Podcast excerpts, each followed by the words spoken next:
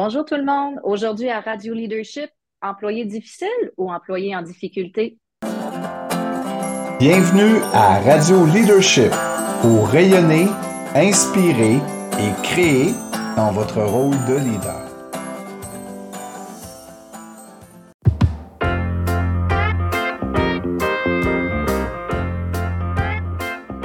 Bonjour tout le monde. Bienvenue à Radio Leadership. Annie Trudeau, cofondatrice de Quantum. Bonjour tout le monde. Ça fait plaisir de vous retrouver. Ça fait plaisir de retrouver la communauté Quantum. Et aujourd'hui, on discute de employés difficiles ou employés en difficulté. Vous savez, les employés qui nous tirent du jus en milieu de travail de par des comportements, des attitudes, puis en fait, qui, avec toutes leurs souvent des problématiques personnelles qui envahissent le milieu de travail. Moi, je sais que dans ma carrière, on a probablement toutes ces, minimalement, vous avez un peu d'années de gestion en dessous de la cravate, on peut tout de suite penser à ces situations-là où, en tout cas, je parlais pour moi, je me suis sentie aspirée dans le tourbillon de la personne, où je me suis sentie des fois trahie parce que j'ai tellement travaillé de bonne foi pour aider la personne, mais au final, ça n'a rien donné, puis c'est moi qui s'est retrouvée vidée d'énergie. Ma famille, parce que ça débordait dans mon milieu familial de par mes propres états émotionnels ou parce que j'avais un appel du bureau d'un collègue ou d'un client, même après les heures de travail, qui me disait « Écoute, il arrive telle affaire. » Mais c'est surtout aussi que ça débordait dans l'équipe. Donc, tu n'as pas juste une situation problématique, c'est que ces employés-là, on dirait qu'ils ont des tentacules et ils peuvent faire énormément de... Ils ont des ramifications de sorte que c'est plus juste une situation problématique que tu en gères. Si tu ne l'adresses pas de la bonne façon, tu as rapidement 5, 10, 15, 20 problématiques à gérer. Donc, avec le temps, j'ai trouvé la façon, le doigté, puis la capacité de les reconnaître assez rapidement pour pas que j'y laisse ma santé mentale. Mais j'en ai tellement vu des gestionnaires aussi qui ont laissé leur santé mentale, malheureusement, au travail à cause de ces employés-là qui, de façon consciente ou inconsciente, intentionnelle ou pas, en fait, amènent un paquet de monde avec eux dans leurs propres problématiques, qui n'est pas nécessairement de l'ordre du travail. Fait que t'en penses-toi quoi, Gary? Qu'est-ce que tu dirais pour nous lancer dans cette discussion-là sur des employés en difficulté versus des employés difficiles? J'aime tellement ton introduction, c'est tellement vrai ce que tu dis, Annie, parce que ça devient comme un verre d'oreille, là, ça devient comme Under My Skin, là, tu sais, la chanson, là, mais pas du bon côté, là. Et on peut rapidement avoir une équipe en difficulté. J'ai un employé difficile, mais l'équipe peut devenir en difficulté. Puis le point de départ, c'est vraiment de comprendre la différence entre les deux. Mm-hmm. Parce que de cette différence-là, est-tu difficile ou il est en difficulté, mon positionnement, ma façon que je vais travailler va être différente. Ça va être parfois, vous allez faire les mêmes actions, mais comme vous n'aurez pas la même position, vous n'aurez pas le même état d'énergie, bien, ça ne sera pas vécu de la même façon. C'est pas la même charge émotive que vous allez amener. Faut comprendre que c'est pas coupé au couteau. C'est ce que je vous présente là, puisqu'on vous parle, Annie et moi, là, c'est 50 nuances de gris. Mmh. Pour en discuter, on vous le met comme les deux bouts du continuum, mais la réalité est toute en nuances, là. Et mais par contre, la première question que vous allez devoir vous poser, là, c'est est-ce que c'est situationnel? Ce que j'entends par situationnel, y a-t-il quelque chose qui est arrivé qui fait en sorte qu'il a changé. Exemple, il a changé de tâche, il a pris un nouveau poste, il y a eu un nouveau patron, on a changé une technologie. Ou il est arrivé aussi quelque chose de situationnel dans sa vie. Ça peut être une rupture amoureuse. Bien, c'est situationnel parce qu'avant ça, là, ça allait bien. Là, il vit une période difficile. Donc, je le sais que si je le gère bien, je maintiens le lien affectif, je continue mon rôle de guide, de coach, puis je l'aide à se protéger lui-même pour pas trop qu'il y ait de dommages. Quand ça va tout se résorber, là, ça va bien aller. On va repartir, puis on va... Versus la personne que c'est pas situationnel, là. Et c'est une problématique qui est non liée au travail. Je vous donne un exemple. La personne, elle a des problématiques de santé mentale. Et c'est dur pour moi, comme patron, d'agir sur ça, là. Des problèmes de consommation, ça peut être des attitudes qui datent de longtemps, là, qui sont dures à travailler, comme aucune introspection. La personne, elle n'a aucun relationnel. Ça, c'est tough. Oui, vous voyez, quand c'est des émotions qui perdurent depuis longtemps, là, ça fait longtemps que c'est en place là, comme émotion, ça va être difficile d'intervenir. C'est des compétences qui vont au-delà des compétences managériales. Fait que, comment je prends ça, là? Sur le bout du continuum, là, je prends ça où? Quand c'est des émotions intenses, là, que ça fait longtemps qu'elles sont présentes, tu as quasiment l'impression qu'il y est de même. Bien, c'est certain que si je veux être stratégique, je vais commencer à travailler avec lui comme c'est un employé en difficulté. Mm-hmm. Je vais faire mes preuves de concept. Donc, on en a parlé là, dans les podcasts précédents, là. Par contre, si vous voyez que ça ne répond pas, bien, c'est probablement que là, vous avez affaire à un employé difficile. Et souvent, quand j'interviens, Annie, la première chose que je vais leur demander, qu'est-ce que vous avez fait comme étape? Qu'est-ce que vous avez fait comme travail à date? C'est tellement important. Je vais juste mettre un peu d'emphase là-dessus parce que j'ai en tête des gestionnaires qui relevaient de moi, qui, eux, étaient très primes dans l'action. Puis que parfois, on va se le dire, on est humain. Hein? On a des équipes, on a des gens dans les organisations qui ont une étiquette avec eux. Hein? Il y a des jugements qu'on porte sur ces gens-là puis comme qu'on a classés. Ah, ben lui, on sait bien. Hein? Il n'y a rien à faire avec lui ou c'est un ci ou c'est un ça. Puis moi, je me méfie tout le temps de ça. Fait que je trouve ça bien parce que pour se prémunir comme gestionnaire, que vous arriviez nouvellement dans l'équipe ou que vous accueillez un employé dit difficile dans l'organisation, moi, je pars toujours avec ouvert. Toujours ouvert avec la prémisse de, justement, comme on en parlait dans notre podcast 5, posture d'explorateur. Des fois, on ferme rapidement, mais quand même ouvert. Puis tu disais, faut faire notre preuve de concept.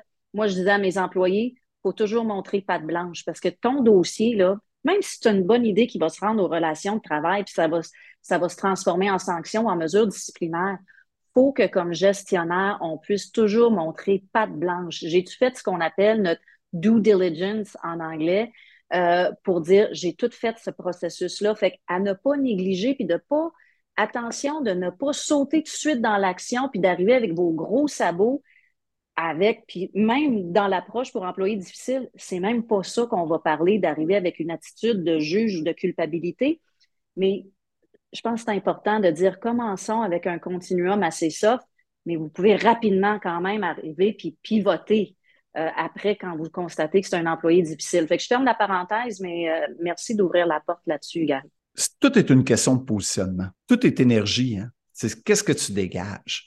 Et donc, ton positionnement, tu sais, quand tu es avec un employé en difficulté, ça le dit, il est en difficulté. Il a besoin d'aide. Exact. Donc, moi, à ce moment-là, j'ai une attitude de « je vais être un coach, je vais être un guide ».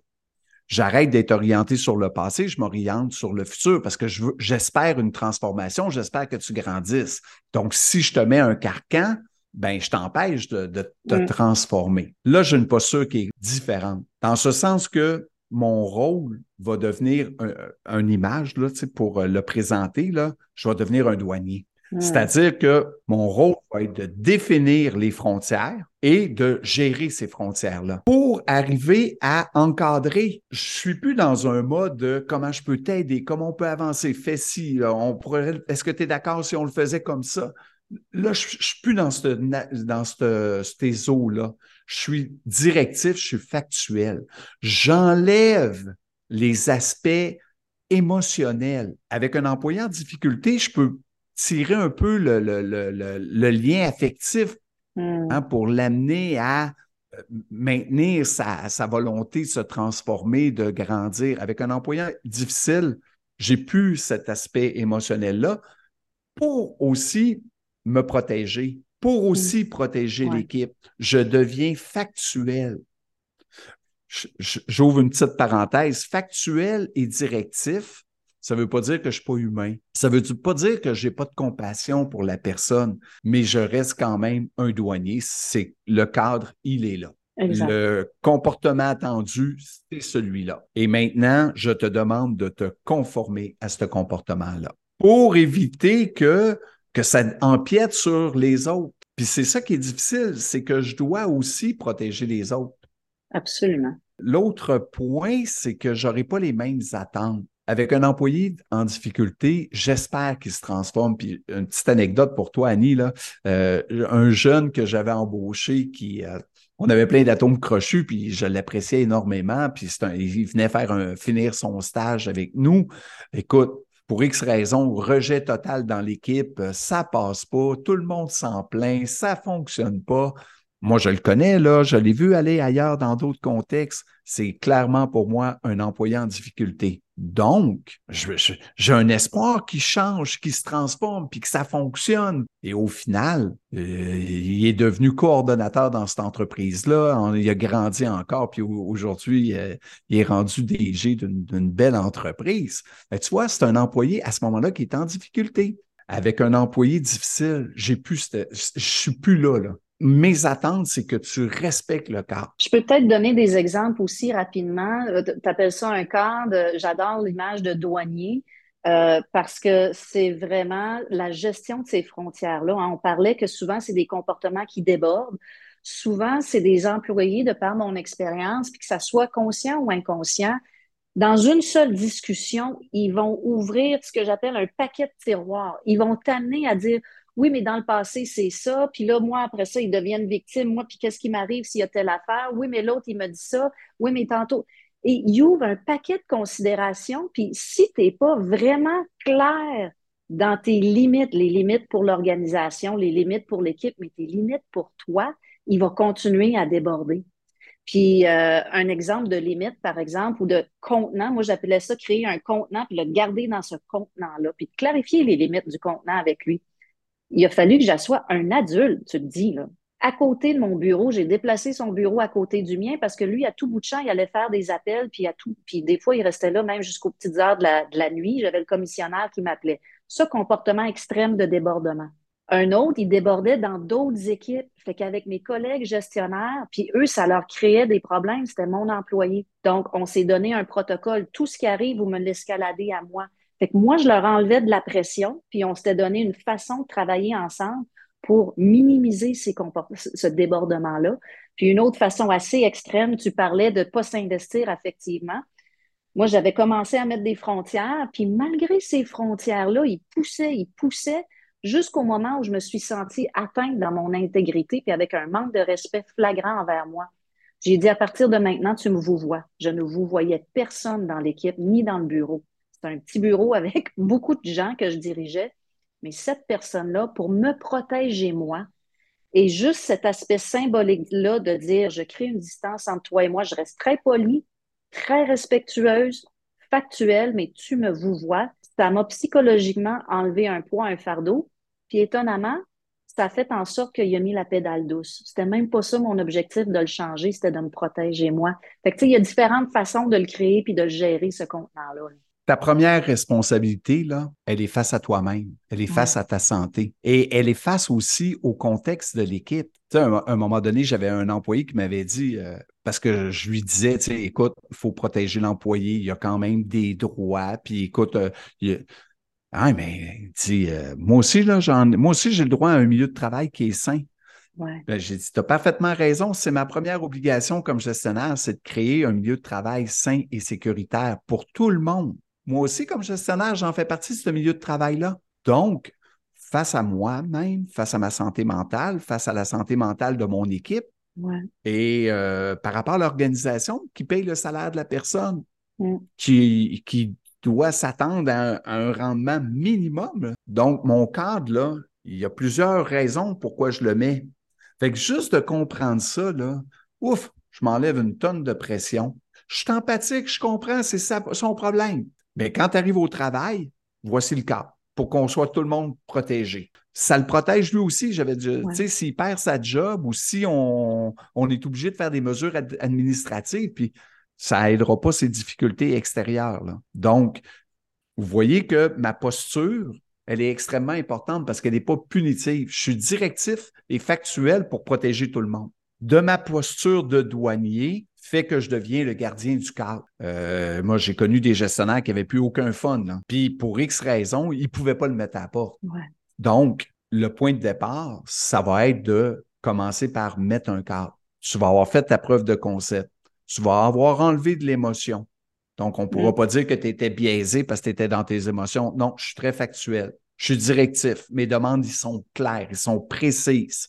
Et ça, ça va te protéger tout le monde. Mais et tu vas garder l'engagement de ton équipe parce que ton équipe, ils te regardent tout le temps. Qu'est-ce qu'elle va faire? Comment elle fait? C'est quoi l'impact? Et ils vont être rassurés quand ils voient qu'il y a une prise en charge. Oups, ça va remonter. Mais quand la prise en charge tarde, là, c'est sûr que ça va vous rebondir dessus là, de par l'équipe. Ouais. Souvent, ces cas-là, malheureusement, ils ont été laissés à l'abandon. Oui, c'est ça. Il y a des gestionnaires, puis là, on pourrait entrer dans la notion de courage managérial. Il y a des gestionnaires qui ont préféré continuer à faire travailler, mettons, c'est une équipe de 15, ben on va produire à 14, puis nous, on laisse aller. Ben, ça, pour moi, ça, c'est un non-sens, parce que comme gestionnaire, c'est ton travail d'intervenir auprès de ces cas-là. Et si jamais ça déborde, bien dans le processus, dans le continuum du processus, tu auras fait ta preuve de concept et tu n'y auras pas laissé ta peau. Et effectivement, en fonctionnant avec cette approche-là, ton leadership auprès de toute ton équipe va avoir augmenté. Oui, tu peux transformer quelque chose qui a priori est difficile dans un tremplin, en fait, pour... Moi, c'est les situations qui m'ont amené à... en définissant mes propres limites comme gestionnaire, mais comme personne, et à les assumer sainement puis d'être bien avec, ça m'a tellement amené ailleurs comme leader, puis ça a amené mon équipe ailleurs aussi. T'sais. Fait que c'est vrai que c'est un aspect positif. Malgré la difficulté de gérer ça, là, il en sort toujours du bon quand on peut le prendre de cet angle-là. C'est ça, hein, la beauté du leadership, c'est d'être créateur. Puis ça donne bien, on l'enseigne. Sur ce, tout le monde, on espère que vous avez aimé cette courte discussion sur les employés difficiles. Puis ça me donne une autre idée de podcast, peut-être le courage managérial, Gary, à aborder dans un prochain podcast. Mais comme toujours, on adore recevoir vos commentaires. Vous aimez ce que vous entendez? Pouce en l'air, partagez à des gens qui vont pouvoir bénéficier de ce qu'on vient de discuter ici et abonnez-vous pour être au courant des prochains podcasts qui sortent. Merci tout le monde. À bientôt. Bye.